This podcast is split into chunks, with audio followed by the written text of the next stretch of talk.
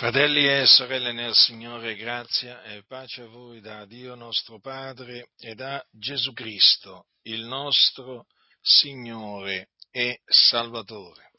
L'Apostolo Pietro, nella sua prima epistola, dice quanto segue.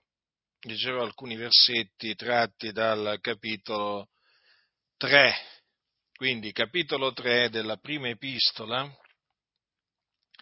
di Pietro, dell'Apostolo Pietro. Dice Pietro dunque, parimente voi mogli siate soggette ai vostri mariti, affinché, se anche ve ne sono che non ubbidiscono alla parola, siano guadagnati senza parola dalla condotta delle loro mogli quando avranno considerato la vostra condotta casta e rispettosa. Il vostro ornamento non sia l'esteriore che consiste nell'intrecciatura dei capelli, nel mettersi attorno dei gioielli d'oro, nell'indossare vesti sontuose, ma l'essere occulto del cuore frigiato, dell'ornamento incorruttibile, dello spirito benigno e pacifico che agli occhi di Dio è di gran prezzo. E così infatti si adornavano una volta le sante donne speranti in Dio, stando soggette ai loro mariti, come Sara che obbediva ad Abramo, chiamandolo Signore, della quale voi siete ora figliuole, se fate il bene e non vi lasciate turbare da spavento alcuno. Dunque, qua ci sono delle esortazioni rivolte alle eh, sorelle.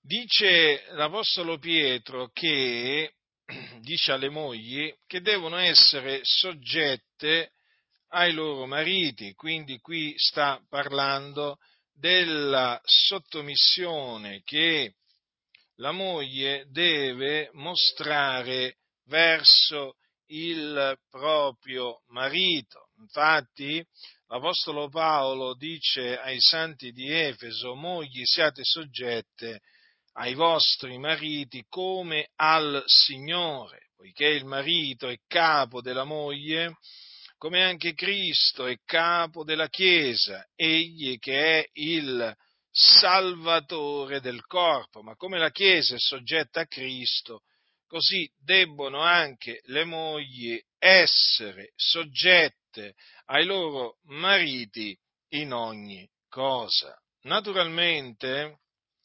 essere soggetti al proprio marito non significa che se il marito dice di fare un'azione malvagia alla propria moglie, la moglie eh, sia eh, chiamata ad ubbidirgli. Sia chiaro questo perché la sottomissione è una sottomissione nel, nel Signore, è come la sottomissione che noi dobbiamo mostrare verso le autorità che Dio ha stabilito.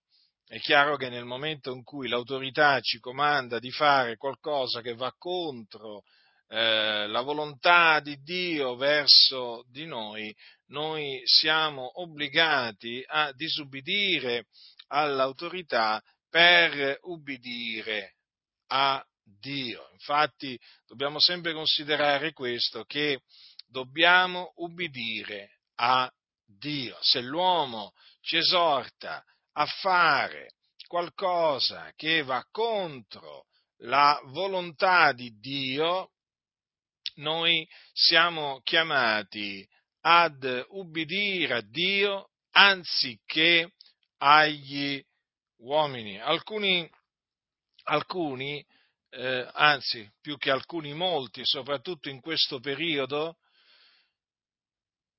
prendono appunto le parole della Sacra Scrittura che esortano ad essere, eh, che ci esortano ad essere soggetti alle autorità per appunto dire che noi dobbiamo obbedire comunque sia in ogni cosa all'autorità, perché poi alla fine il messaggio, il messaggio che loro vogliono fare passare è questo.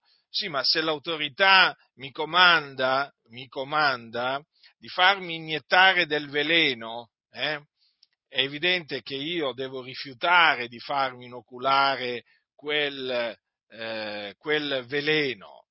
E badate bene, eh, qui nessuno può, eh, diciamo, citare le scritture secondo le parole di Gesù, secondo cui appunto eh, seppur bevessero alcunché di mortifero non ne avranno alcun male, perché il discorso è molto semplice.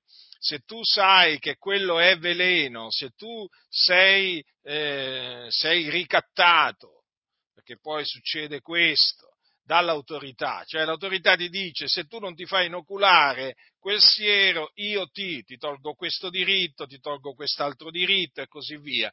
È evidente, è evidente che tu che cosa devi fare? Agli occhi di Dio, davanti a Dio, per conservare una pura coscienza, cosa devi fare? Eh? Ubbidisci all'autorità e quindi cosa fai? Tenti Dio.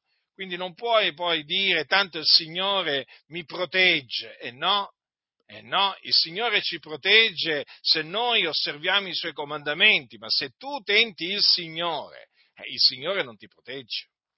Quanti hanno tentato il Signore nel corso, nel corso del tempo? Lo hanno tentato, sì, non, tenta, non, tentare il Signore Dio tuo, ma loro lo, lo hanno tentato pensando che il Signore li proteggesse eh, e si facevano forti di alcune, di, alcuni, di alcune promesse del Signore.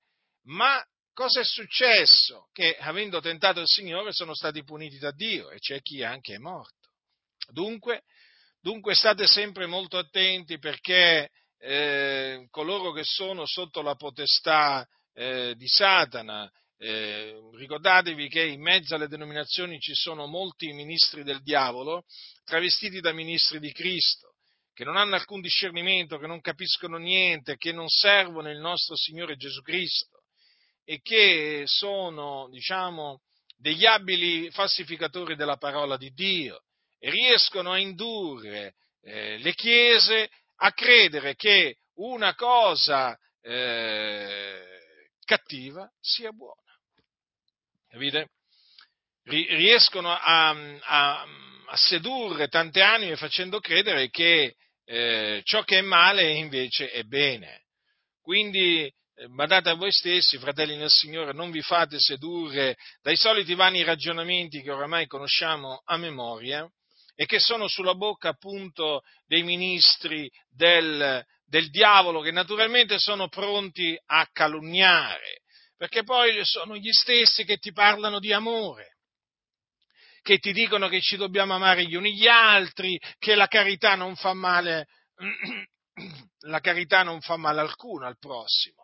Eh? Sì, poi ti vengono a dire tante, tante, cose belle, poi sono quelli che ti vengono a dire che non bisogna giudicare, ma sono quelli che ti calunniano, sono quelli che ti discriminano, sono quelli che appunto ti considerano un appestato. Eh? Se non ti fai inoculare il siero sperimentale, che di siero sperimentale si tratta, che sta portando alla tomba tante persone, che sta veramente distruggendo intere famiglie, che sta guastando la salute a tante, a tante, a tante, a tante persone. Eh? Ecco, sono loro, sono loro, quelli che hanno la parola amore sulla loro, sulla loro bocca, che hanno tanto di quel miele sulla loro bocca, che hanno quel sorriso falso stampato sulle labbra. Eh? Ecco, sono loro, sì, sono proprio loro che appunto stanno seducendo, stanno seducendo le anime, inducendole appunto a guastare il Tempio di Dio, perché poi alla fine si tratta di questo. Chi si fa inoculare quel veleno, appunto, non fa altro che, eh, diciamo, mh, guastare il proprio corpo che è il Tempio dello Spirito Santo. Proprio corpo che noi dobbiamo conservare in santità ed onore, ma poi questi scellerati io non li sopporto. Io non li sopporto perché questi dimenticano che questi, questi sieri sono fatti con, ehm, con, cellule di feti abortiti. Questi veramente, questi cosiddetti pastori che poi mh, si potrebbero chiamare ormai funzionari di Stato, sono proprio amici e complici degli omicidi questa è gente che va ripresa dalla mattina alla, alla, dalla mattina alla sera, del continuo. Questa gente in mezzo alla Chiesa di Dio, in mezzo alla Chiesa dei Santi, non ci deve stare. Questi sono compagni dei bugiardi, compagni degli omicidi. Questi sono malvagi, sono dei malfattori questi non procacciano il bene del prossimo, questi procacciano il male del prossimo. È gente senza fede in Dio, eh? è gente senza fede, credetemi. Quindi, questi pur di eh, non essere privati di qualche, di qualche diritto, hm? eh, questi qua si fanno inoculare tutto eh? Tutto, tutto, sono pronti a tutto questi. Sappiatelo, questo è solo l'inizio. Vedrete che se in futuro verranno, verranno fuori altre disposizioni assurde, dannose per la Chiesa, questi soliti scellerati inciteranno, inciteranno le Chiese a sottomettersi all'autorità. Quando verrà l'anticristo? Perché l'anticristo deve venire. Eh? non sto dicendo che è già venuto, ho detto che deve venire. Eh? Quando, quando l'anticristo verrà, quando l'anticristo sarà manifestato, ma voi chi pensate che saranno i primi a dire alle chiese eh, eh, fate quello che vi, di, che vi dice l'anticristo? Eh? Saranno questi pastori. Hm? Saranno questi pastori che hanno contratto alleanze con Cesare, che hanno interessi a fare, diciamo, e a dire determinate, determinate cose. Saranno proprio loro a invogliare poi le chiese a prendersi il marchio della bestia. Tanto diranno, ma cosa vuoi che sia un marchio? Cosa ti può fare? Cosa ti può fare un marchio? Rifletti, ti diranno. Cosa ti può, ti può, che male ti può arrecare un, un, un, marchio sulla pelle? È un marchio, come un tatuaggio, fratello, ti diranno. Con la solita dolcezza, eh? con il solito sorriso, con la solita pacca sulle spalle, ma dai, ma su, dai, vai a farti, vai a farti marchiare, eh, vai a farti mettere il 666, tanto il Signore ci protegge da ogni male, fratello, eh? Questi sono malvagi, servi del diavolo. Io ve lo vado ripetendo ormai da tanti anni. Grazie a Dio tanti hanno capito eh, e stanno veramente lasciando queste trappole sataniche che sono le denominazioni evangeliche, eh, comprese quelle pentecostali. Però ci sono alcuni ancora che sono nel dubbio. Eh, eh, ci sono sempre quelli che sono nel dubbio, che sono scettici. Eh? Alcuni veramente per capire che il muro eh, che il muro è muro, ci devono andare a sbattere la testa, eh? ma proprio forte. Allora, allora rientrano in loro stessi e dicono, beh, in effetti è un muro quello, eh? fa pure male alla testa se ci vado a sbattere. Dunque, il Signore comunque, il Signore regna, eh, fratelli del Signore, il Signore sta facendo succedere tutte queste cose per il bene, per il bene dei, dei, dei Suoi, perché i suoi chi sono quelli che lo amano, perché tutte le cose coprono al bene di quelli che amano il Dio, i quali sono chiamati secondo il suo proponimento. Non è che ci sono alcune cose che cooperano al bene e altre che non cooperano al bene per quelli che amano il Dio, no, tutte le cose, fratelli. Quindi state tranquilli, amate il Signore, amate il Dio con tutto il vostro cuore, con tutta la vostra mente, con tutta la vostra anima. Mm? E il Signore e il Signore farà cooperare tutte le cose al vostro bene e il Signore vi condurrà in, in trionfo in Cristo, vi onorerà, vi proteggerà, vi sosterrà. Eh, e invece gli altri, quelli che hanno confidato nell'uomo, come dicono loro, nella scienza, loro, loro confidano nella scienza, eh? loro saranno svergognati, già lo sono. Eh? Io mi domando con quale coraggio con, con quale coraggio questi si presentano ancora sopra i pulpiti? Con quale faccia? Eh? Ma sono stati svergognati da Dio, ma veramente in maniera potente, grandiosa, meravigliosa, quello che si meritavano e quello che si meritano. però ancora insistono e Dio moltiplicherà i suoi giudizi contro questi scellerati, sappiatelo. Guardate che il Signore non è che qui ha smesso di giudicare, eh? No, no, il Signore sta giudicando e continuerà a giudicare gli empi, i malvagi, i malfattori, i bugiardi, gli impostori. Questi li continuerà a giudicare. State tranquilli, fratelli nel Signore, e non portate invidia a questi scellerati, non portate invidia a loro. Allora, questa parentesi eh, ho dovuto farla, ho dovuto aprirla e adesso l'ho chiusa perché comunque sia, viviamo in un periodo, in un periodo storico particolare nel quale è bene, è bene sempre ricordare eh, che ci sono dei limiti eh, oltre i quali noi non possiamo andare, ci sono dei termini, fratelli, entro i quali che noi non possiamo sorpassare, dei termini posti da Dio. Lo ripeto per l'ennesima volta, Dio ha stabilito l'autorità, ma ricordatevi che lo stesso Dio che ha stabilito l'autorità usa le autorità a suo piacimento per mettere alla prova la sua Chiesa. Mettere alla prova, capite cosa significa? Il Dio ci prova, prova i nostri cuori, prova la nostra fede, è quello che non viene insegnato nelle chiese. Eh? Ecco perché bisogna, bisogna vigilare, bisogna pregare, perché altrimenti la prova non la si passa altrimenti sì, uno beve tutto, accetta tutto, eh, chiama tutto bene, questi fanno così, ma sono persone senza fede, senza fede, diceva bene Gesù, quando il figlio dell'uomo verrà, troverà egli la fede sulla terra? Ma vi rendete conto quante persone, diciamo, con la fede in Dio, quante ce ne sono? Poche, poche, ce ne sono poche, d'altronde gli eletti sono pochi. Gli eletti sono quelli che hanno appunto la fede preziosa, eh? la fede degli eletti di Dio. E allora, fratelli, Dunque, dice così eh, l'Apostolo Pietro, dice alle mogli di essere soggette ai loro mariti, ma non solo naturalmente ai mariti che sono convertiti a Cristo, ma anche ai mariti che non sono convertiti a Cristo. Infatti, eh, cosa, gli, cosa, dice? Affinché se anche ve ne sono che non ubbidiscono alla parola siano guadagnati senza parola dalla condotta delle loro mogli, quando avranno considerato la vostra condotta casta e rispettosa.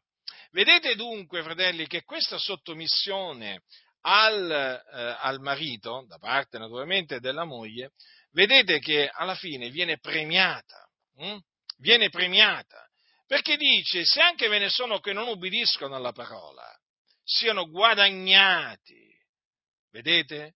Quindi il rendere testimonianza, eh, una buona testimonianza al proprio marito incredulo, eh, tenendo una condotta casta e rispettosa, fa sì che poi quell'uomo sarà guadagnato. Vedete cosa dice l'Apostolo Pietro? Guadagnato senza parola.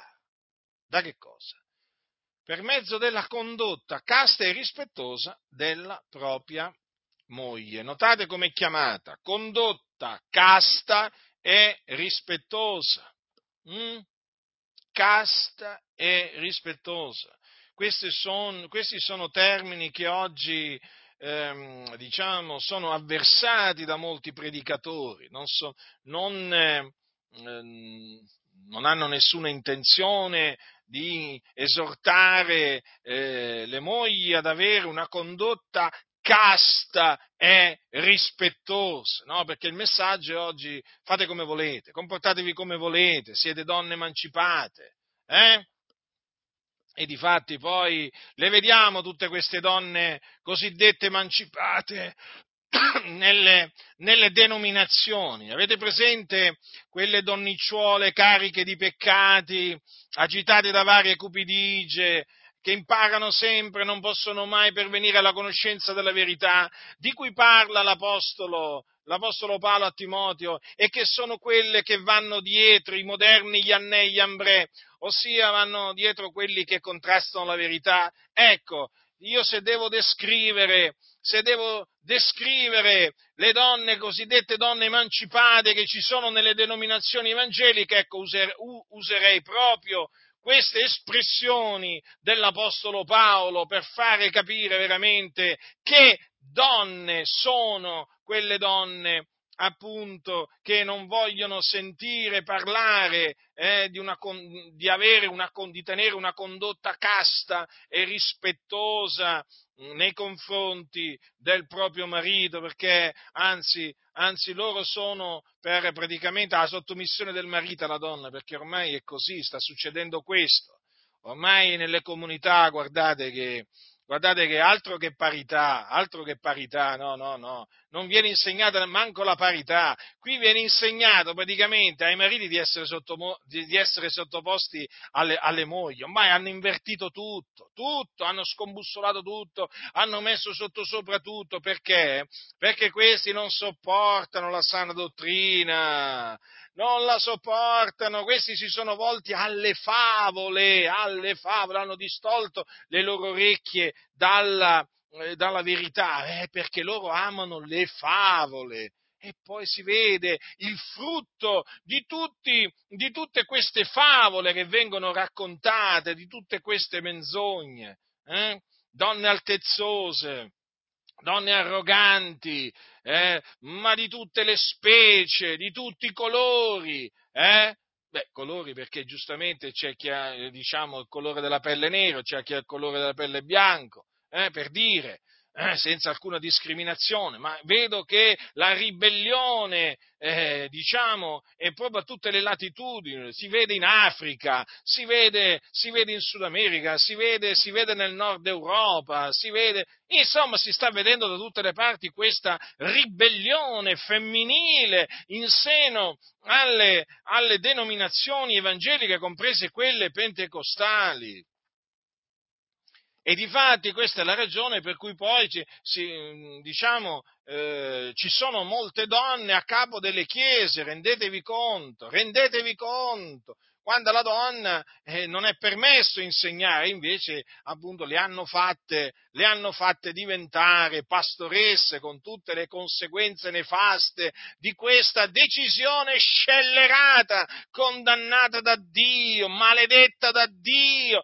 Guardate, ascoltatemi, coloro che guardate che il permettere alla donna di insegnare è una decisione maledetta da Dio, c'è l'anatema di Dio veramente su una tale decisione, perché è scritto non permetta alla donna di insegnare né di usare autorità sul marito o sull'uomo. Dunque, Fratelli, eh, le cose stanno così come sono scritte. Noi crediamo che ogni scrittura è ispirata da Dio, quindi la scrittura è parola di Dio e va osservata, va temuta, va insegnata così com'è, senza aggiungere, senza togliere niente, esattamente come veniva insegnata dagli apostoli anticamente. Dunque, quindi una moglie non deve insultare il proprio marito, eh? non lo deve provocare, eh, insomma, deve avere, deve avere, un contegno, un contegno eh, rispettoso e poi deve avere una condotta, una condotta casta e quindi questa, diciamo, condotta casta chiaramente comprende anche il modo di vestirsi, che è importante se non fosse importante, il Signore non avrebbe detto alle donne come si devono vestire, non l'avrebbe detto. Eh? Ma cosa vuoi che siano queste cose? Ti dicono i soliti scellerati, ma queste cose riguardavano allora, ma no, ma adesso, fratello, fratello, i tempi sono cambiati, eh, saranno cambiati pure i tempi, però la parola di Dio non è cambiata, eh, la, sana, la, la, sana, dottrina non è cambiata, sono cambiate le chiese purtroppo, mm? sono cambiate le chiese in peggio in peggio, perché vedete questo discorso, i tempi sono cambiati, eh? no, è meglio che dicano le chiese sono cambiate, perché oltre ai tempi, sì, sono cambiate pure le chiese, perché? Perché le chiese mh, mm, praticamente vanno eh, di pari passo coi tempi, eh? sì, sì, è proprio così, Infatti queste chiese che si conformano al presente secolo malvagio sono proprio empie, empie, malvagie, malvagie come proprio le persone del mondo, perché proprio si conformano al mondo. Non vedi, non vedi alcuna differenza, ma proprio alcuna differenza. Invece la differenza si deve vedere anche nel vestiario. E beh certo. il vostro ornamento non sia l'esteriore, che consiste nell'intrecciatura dei capelli, nel mettersi attorno dei gioielli d'oro, nell'indossare vesti sontuose. Dunque, che cosa significa questo?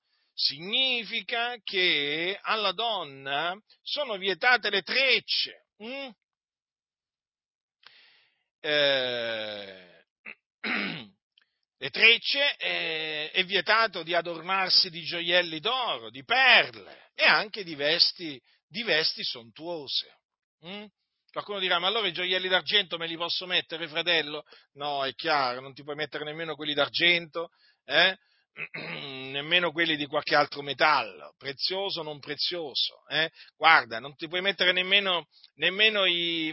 Nemmeno, faccio un esempio, eh, perché così almeno mi comprendete, perché qui, qui bisogna veramente arrivare a tanto, perché oramai qui alcuni sono capaci, sono capaci veramente di, di inventarsi di tutto. Guardate, ve lo, dico, ve lo dico in questa maniera così lo comprendete meglio. Alle orecchie non vi dovete mettere eh, orecchini di legno, hm? di ferro, di marmo, ammesso che ce ne fossero, eh, ma giusto per, farvi, giusto per farvi capire, per farvi, per farvi, riflettere, perché qua, capito, ci sono quelle che magari potrebbero dire, ah, ma qui c'è scritto d'oro, quindi io vi posso mettere dei gioielli che sono fatti, che ne so io, di ferro. No, eh, è evidente questo, perché il tuo ornamento non deve essere l'esteriore. Eh? Quindi, eh, quindi i gioielli d'oro eh, devono essere banditi da una donna in Cristo, come anche eh, l'intrecciatura dei capelli e anche le vesti sontuose, quindi le vesti sfarzose perché la donna in Cristo si deve adornare d'abito convenevole con verecondia e modestia. L'abito di una donna deve essere modesto, non deve essere sfarzoso. Poi deve essere proprio dettato dalla verecondia, deve essere un abito verecondo, non può essere eh, un, un abito provocante, hm? un abito eh, sensuale, Mm? Quindi facciamo degli esempi. Eh? Allora, gonne con gli spacchi, gonne trasparenti, eh? camicie trasparenti, camicie attillate, gonne attillate. Diciamo, avete capito? Queste cose, eh? queste cose non devono fare parte del guardaroba di una, di una, di una donna che fa professione di pietà, ma come anche, come anche i pantaloni. No? I pantaloni sono dei, dei capi di vestiario maschile e quindi la donna, non, la donna non si deve vestire come l'uomo e l'uomo non si deve vestire come la donna, naturalmente. Eh?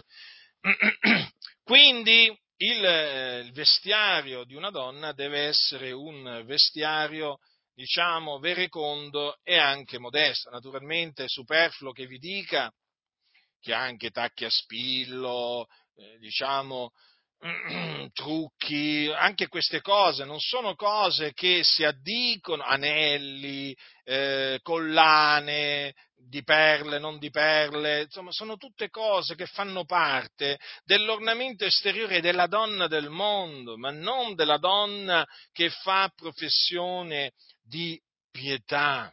Hm? Vi dicevo prima che se non fosse importante l'ornamento esteriore, cioè il, il, modo di vestirsi di una donna, è chiaro che il Signore non avrebbe dedicato nemmeno, non avrebbe fatto scrivere nemmeno una riga, nemmeno una parola a tale riguardo. Invece vedete come gli apostoli scrissero a tale, a tale riguardo e sono stati anche, anche, anche precisi. Qualcuno allora dirà, ma non è scritto che il Signore riguarda il cuore? Certo, è scritto che il Signore riguarda il cuore. Hm? Infatti il Signore, eh, il Signore eh, guarda se tu hai un cuore, un cuore umile, un cuore onesto, un cuore puro. Ma eh, il Signore guarda anche come ti vesti. Mm? perché altrimenti non avrebbe dato queste prescrizioni in merito al modo di eh, vestire di una donna. Gli apostoli lo sapevano che Dio riguardava il cuore? Certo, certo. Però c'è un'altra cosa che vi voglio dire, quello che eh, spesso non viene detto è che se Dio guarda il cuore, l'uomo guarda ad altro. Questo non viene detto. Come mai non viene detto? Ma perché questa gente dietro il pulpito seduce, non ammaestra, incita al male, non è che questi, questi non esortano al bene. Mm? Praticamente, che cosa, che cosa succede? Succede che questi cosiddetti pastori sanno eh, che cosa guarda l'uomo. Hm? Lo sanno bene, perfettamente. E allora proprio studiano la maniera di usare le donne per um, adescare qualcuno e portarlo nel, nella, nella, spelonca dei ladroni, il locale di culto, no? dove, dove, si entra gratuitamente hm? e si esce col... Allora, si entra gratuitamente, no? però si esce poi col portafoglio vuoto praticamente. per dire, perché poi dentro ti spellano, eh? ti cominciano da subito a dire che devi pagare la decima, che, insomma, che devi dare soldi per, per dici, cioè te li vengono proprio a chiedere i soldi perché ti passano davanti il cestino. insomma, è una spelonca di ladroni, bisogna dirlo con ogni franchezza. Eh? Loro mascherano il tutto come amore per l'opera, ma quale amore per l'opera? Ma il Signore, il Signore provvede, provvede abbondantemente eh? per portare avanti la sua opera senza che si facciano queste, queste sceneggiate, senza che si dicano queste filastrocche ogni volta dietro i pulpiti per ingannare le persone persone per estorcere loro denaro. Eh? E appunto vi stavo dicendo che questi scellerati pastori usano la donna come mezzo per attrarre, ehm, attrarre persone nel locale di culto per poi naturalmente estorcergli il, il denaro. Guardate, la tattica, la tattica è la stessa che usano, ehm, eh, diciamo, i direttori delle tv, va, mettiamola così. Hm? Usano la donna, eh, usano la donna per sedurre, eh, per sedurre, per fare share. Hm? Oggi si chiama così. Hm. Allora questi vogliono riempire i locali di culto? Eh? E allora cosa, cosa escogitano? Escogitano come appunto attirare dentro con le concupiscenze carnali eh, eh persone, persone, semplici. E uno dei metodi è proprio questo, no? Quindi incitano praticamente le donne a vestirsi in maniera sconveniente. No, sì, sì, ma proprio io ho saputo proprio di cosiddetti pastori che hanno detto proprio alla propria moglie come si dovevano vestire in maniera invereconda per attirare, certo per attirare, perché sennò eh, come, vengono al culto, come vengono al culto le anime? Ma insomma, cercate di capire, questi sono scellerati. Hm? Quindi, sorelle nel Signore, io vi esorto veramente ad essere avvedute, non fatevi sfruttare, non fatevi ingannare, eh? veramente non fatevi prendere in giro da questi scellerati. Eh? A, a loro di voi non interessa proprio niente.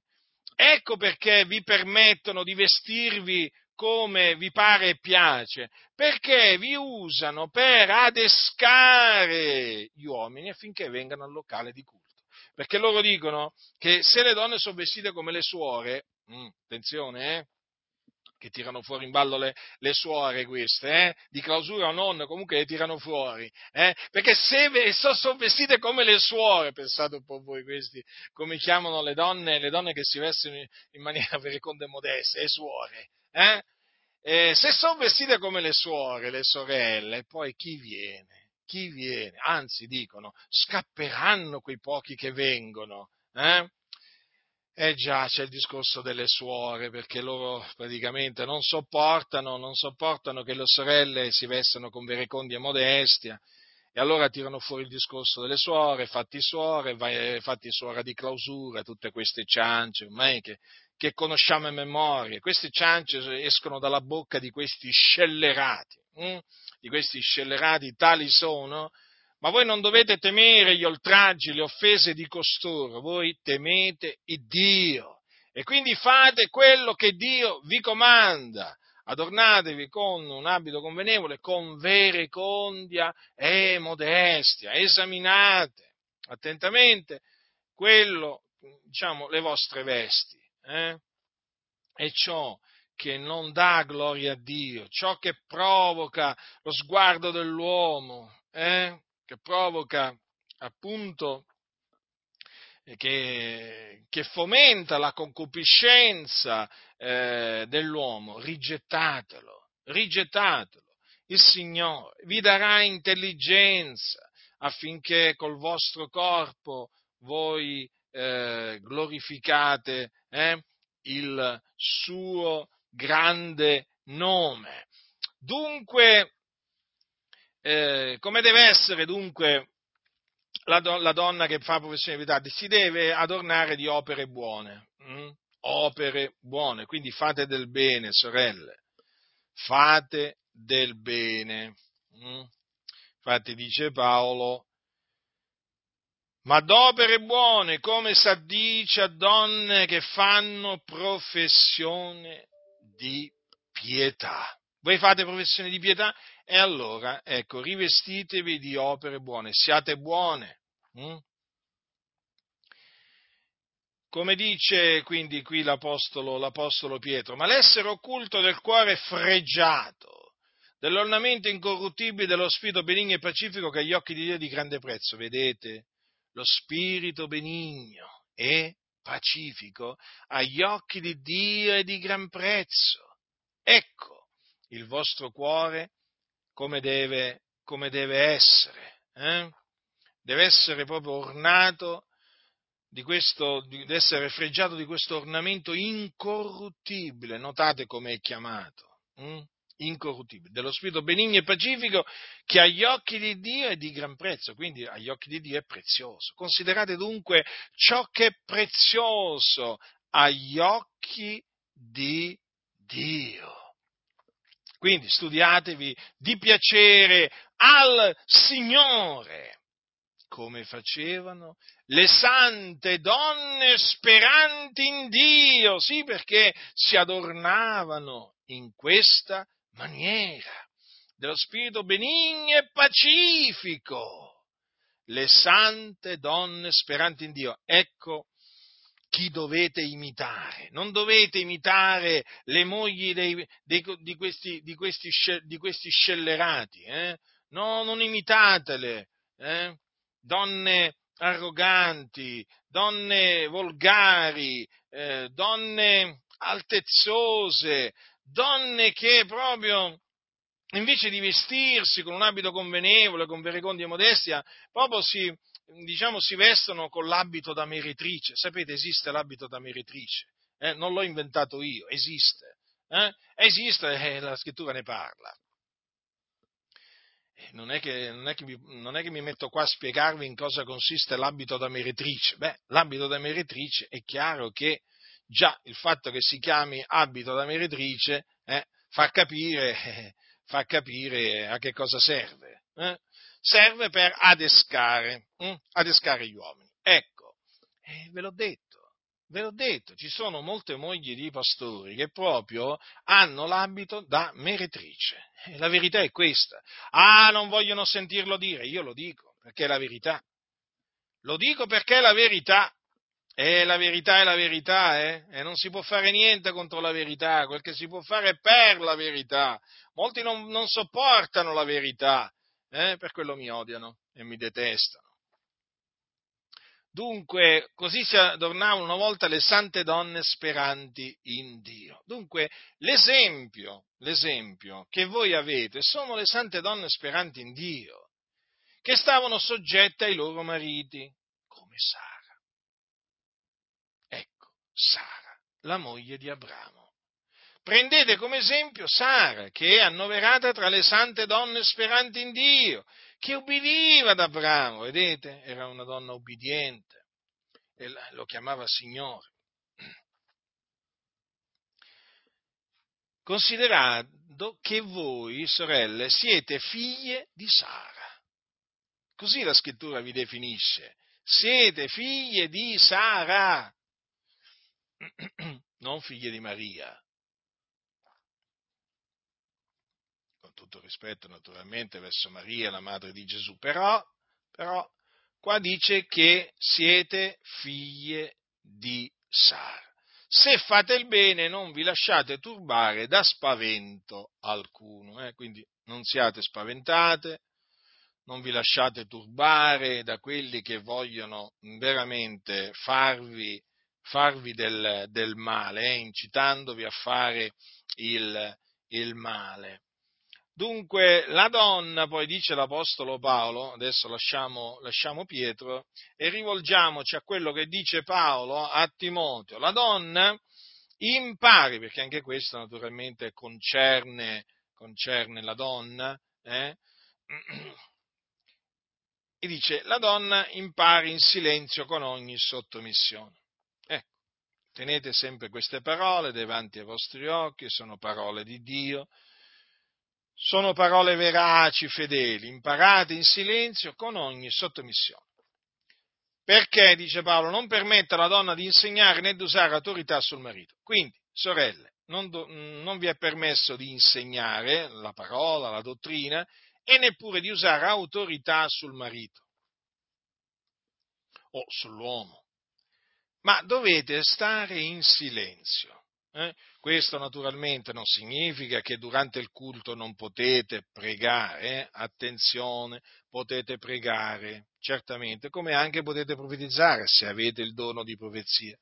Però ricordatevi che ciò vi è consentito eh, di farlo ehm, naturalmente con il capo coperto, eh? capo coperto da un velo. Brevemente in merito al velo. Vi ricordo che il motivo per cui dovete pregare, ehm, la donna può pregare, può profetizzare però col capo, col capo velato, col capo coperto da un velo. Allora, innanzitutto dovete ricordarvi, sorelle, che eh, il capo della donna è l'uomo. Mm? Voi avete un capo, è l'uomo e eh, la scrittura dice che la donna deve, a motivo degli angeli, avere sul capo un segno dell'autorità da cui dipende. Allora, l'uomo è l'autorità da cui voi dipendete. Dio ha stabilito così. E voi, eh, a motivo degli angeli, quindi a motivo degli angeli di Dio che ci guardano, eh, voi dovete avere sul capo, quando pregate o profetizzate, un segno dell'autorità da cui dipende. Questo segno è il velo. In questa maniera, dunque, velandovi il capo, voi onorate il vostro capo. In caso contrario, cioè se voi pregate con il capo scoperto, voi disonorate il vostro capo. Hm? Infatti che cosa c'è scritto? Ogni donna che prega o profetizza senza avere il capo coperto da un velo fa disonore al suo capo perché è lo stesso che se fosse rasa. Dunque questa è la ragione per cui quando pregate o profetizzate dovete avere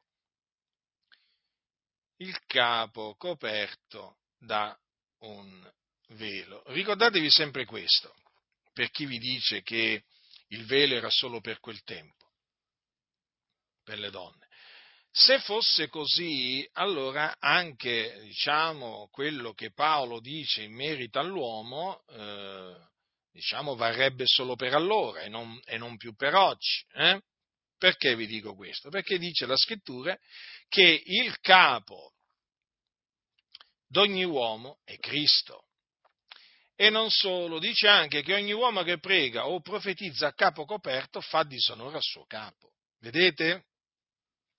Ma guardate Dio nella sua sapienza eh, come veramente ha fatto sì che dove l'Apostolo Paolo parlava del velo ha parlato anche di questo, per turare la bocca, ma perché Dio è savio. Eh, per turare la bocca ai soliti contenziosi. Vedete, l'uomo Mm? L'uomo eh, che prega o profetizza a capo coperto fa disonore al suo capo. Quindi, se voi vedete un credente che prega o profetizza con il capo coperto da un foulard, da un cappello, un cappellino, voi dovete sapere che lui sta disonorando Cristo Gesù.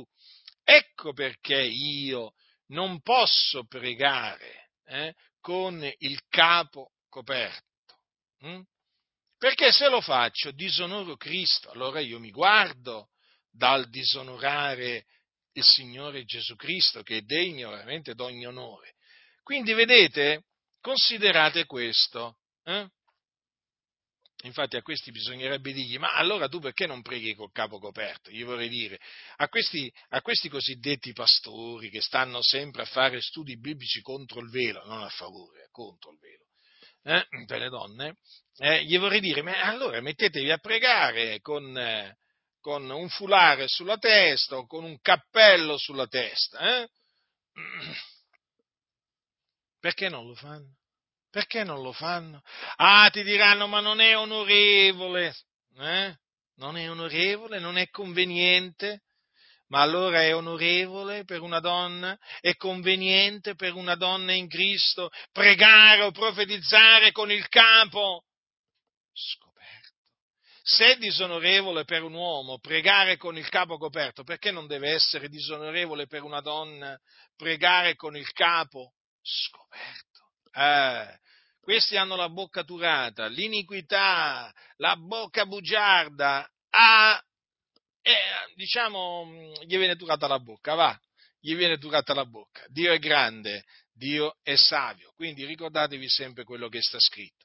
Dunque, stia in silenzio. Dunque la donna è chiaro che non può ambire a diventare pastore di una comunità anziano, perché appunto non le è permesso di insegnare la dottrina.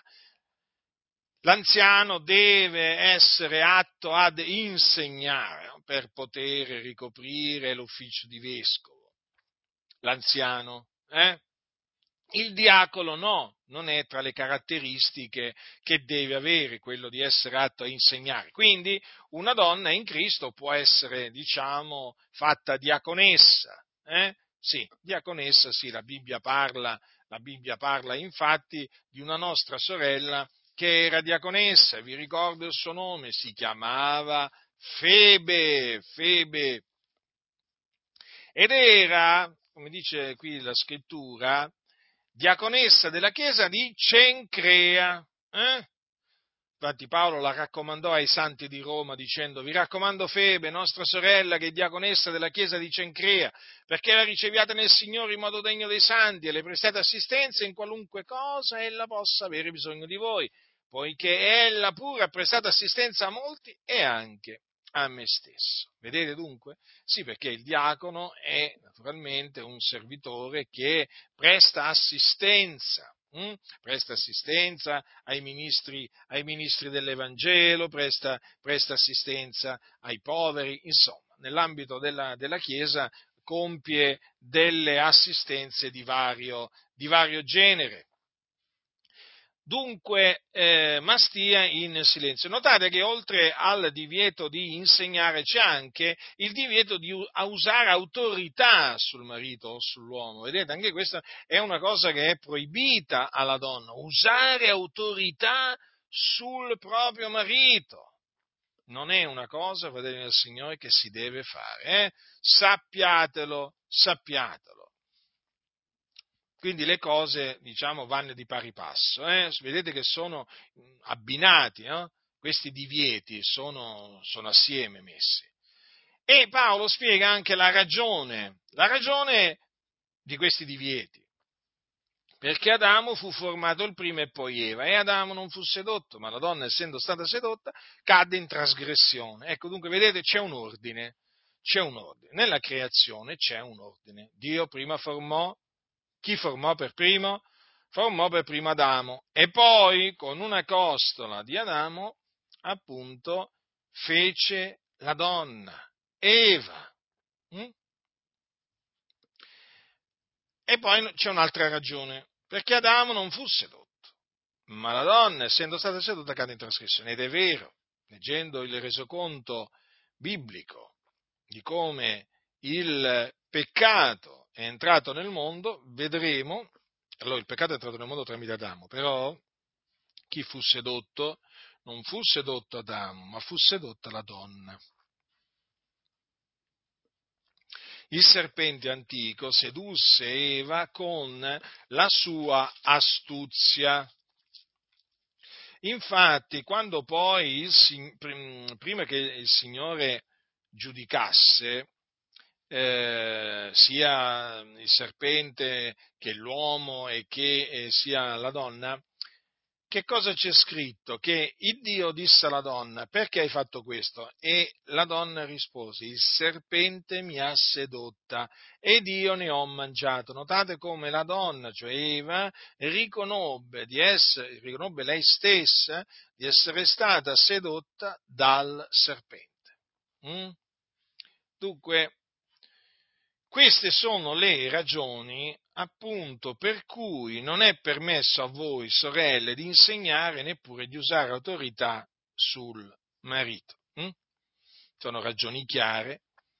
Ecco, deponetele nel vostro cuore e eh, fatene tesoro, perché queste sono parole veraci e fedeli. Non di meno sarà salvata, cioè la donna, non di meno, tuttavia, questo vuol dire, sarà salvata partorendo figlioli se persevererà nella fede, nell'amore e nella santificazione con modestia. Ora notate a quale condizioni, sorelle, sarete salvate. Hm? Se persevererete nella fede, quindi siete nella fede, eh? siete in Cristo, siete nella fede, sarete salvati dall'ira a venire. Eh? Se persevererete nella fede, nell'amore e nella santificazione con modestia. Quindi dovete continuare ad avere fede nel Signore, dovete continuare a procacciare l'amore e dovete continuare a santificarvi con modestia. Vedete dunque? La santificazione quanto è importante. Eh? È importante quanto eh, diciamo, il, il procacciare la santificazione, il perseverare nella santificazione, vedete che è importante quanto perseverare nella fede e nell'amore. Quindi considerate queste parole e fate appunto quello che il Dio, il Dio comanda. Quindi è evidente che alla luce di quello che dice la scrittura, la santificazione è importante. Infatti, come, chiama, come, le chiama l'Apostolo Pietro? Le sante donne speranti in Dio. Erano donne sante, erano donne che si santificavano, erano donne buone, erano, buone, erano donne pacifiche, non erano maldicenti, eh? Eh, erano donne che si vestivano con, con modestia, eh, non, non, in maniera provocante. Hm? Eh, non, si, non, si, adornavano di gioielli, eh, eh, di perle, di vesti sontuose, no, le sante donne speranti in Dio, no. Dunque imitate le sante donne speranti in Dio, eh? tra cui appunto c'è Sara, la moglie di Abramo. Dunque ho voluto ricordarvi queste cose perché sono cose inerenti alla dottrina del Signore, sono cose importanti, sono cose che contribuiscono all'edificazione della Chiesa di Dio, colonna e base della verità, così appunto si devono comportare le donne nella casa di Dio ed è giusto quindi che vi ricordi a voi sorelle queste, queste, queste cose importanti. Eh? Se qualcuno eh, non le ritiene importanti, beh, è chiaro che ha dei seri problemi, eh? evidentemente è corrotto, perché solo i corrotti di mente, i riprovati quanto alla fede, possono dire che queste cose non sono importanti. Ma io dico, perché erano importanti per gli apostoli allora? Se non sono importanti oggi, perché erano importanti per gli apostoli? Eh? Erano importanti per gli apostoli, certo, infatti le insegnavano. Io, vedete, ho imparato a imitare gli apostoli. io degli apostoli mi fido, dell'esempio degli apostoli mi fido, però siccome che ci sono anche tanti falsi apostoli oggi, io di loro non mi fido. Io a quelli li ho scartati da tempo, li ho scartati. Persino sentire i loro nomi mi dà fastidio. Mm? Ma perché sono persone false. Sono persone che non, non hanno a cuore il benessere della Chiesa, l'edificazione della Chiesa. Infatti che cosa fanno? Infatti prendono la dottrina degli apostoli e la scartano. Se la sono gettata dietro le spalle ma sì, ma perché, loro le, perché per loro tutto è lecito, tutto si può fare, tutto si può dire, tanto ti dicono, soprattutto quelli dell'ipergrazia, eh, quegli scellerati, ma ti dicono, ma tanto, ma tanto la santificazione non è, non, cioè te dicono, non te lo dicono così, ma te lo fanno capire, ti dicono praticamente che anche senza la santificazione tu vedrai il Signore, quando la scrittura dice che senza la santificazione nessuno vedrà il Signore, ma per loro invece anche senza la santificazione si vedrà il Signore, beh, infatti si vede, si vede dalla loro condotta eh? quanto siano malvagi, corrotti, bugiardi, disonesti, sleali. Beh, ovvio, no? È chiaro, la, la, predicazione della cosiddetta ipergrazia poi porta a questo, a disprezzare i comandamenti di Dio, a disprezzare il timore di Dio e a disprezzare quelli che osservano i comandamenti di Dio e temono il Dio. Infatti costoro hanno un profondo disprezzo verso di noi ma proprio glielo leggi proprio in faccia. Glielo leggi in faccia, proprio non li abbandona mai questo disprezzo, questo odio verso di noi. Mm? Si vede che non dormono tranquilli al solo pensiero che ci siamo noi, eh? che predichiamo la dottrina degli apostoli. Ah, loro ci dicono noi predichiamo l'ipergrazia. Eh? No, noi, predichiamo, noi, predichiamo, noi predichiamo la parola della grazia, noi predichiamo la dottrina degli apostoli. Eh? Ma quanto alle ciance di costoro, non ci interessano, sono eresie distruttive, fanno del male, hm? fanno del male, ma quanto male. Quindi non, eh, diciamo, imitate, non, non, non, imitate quelle donne che vanno dietro, eh, diciamo, i predicatori dell'ipergrazia, perché poi basta che le vedete. Guardate, basta che le vedete. Eh? E già vi rendete conto e già vi rendete conto a quale parrocchia appartengono praticamente? Alla parrocchia dell'ipergrazia eh? dove tutto è lecito, dove addirittura ti dicono che non devi nemmeno confessare i peccati al Signore. No, non devi nemmeno dire al Signore rimettici i nostri debiti come anche noi li abbiamo rimessi ai nostri debitori. No, queste cose sono abolite per coloro che sono in Cristo, queste, di queste cose nemmeno si deve parlare, proprio si sentono disturbati eh? da, diciamo, da chi dice confessiamo i nostri peccati al Signore amore, no, queste cose non si devono né dire né fare. Che cosa sono costoro? Ma che cosa sono costoro se non degli scellerati? Guardatevi e ritiratevi da questi predicatori dell'ipergrazia, sono tra i più pericolosi che esistono in mezzo alla Chiesa e lo capite subito, perché per loro vanno in cielo pure, pure i suicidi, quelli che si ammazzano. Pensate un po' voi, questi che cosa dicono? Pensate un po' voi! Ma chi li ascolta? Se sta passando un momento di depressione, ma quello si va a buttare veramente dal ponte, eh? Tanto dice, vabbè, ma tanto il Signore mi accoglie lo stesso nel suo regno. Ecco, la predicazione dell'ipergrazia poi manifestata in atti pratici, eh? questi menano le anime in perdizione. Io vi avverto, questi qui incitano le donne a vestirsi proprio con abito da meretrice, ma proprio è cosa certa. E beh, basta vedere le loro mogli. Comunque, fratelli del Signore, state saldi eh, fratelli e sorelle del Signore, state saldi nella fede, nella verità, continuate a praticare la verità, a difendere la verità, non vi fate sedurre da vani, da vani ragionamenti. Conoscete, eh, il, conoscete qual è il, la, dottrina, la, dottrina, di Dio, quindi conservate la dottrina di Dio. Eh? Conservatela perché c'è sempre qualcuno, incontrerete sempre qualcuno che cercherà di farvela abbandonare. Ma quanto a me, vi ho avvertito per l'ennesima volta. La grazia del Signore nostro Gesù Cristo sia con tutti coloro che lo amano con purità incorrotta. Amen.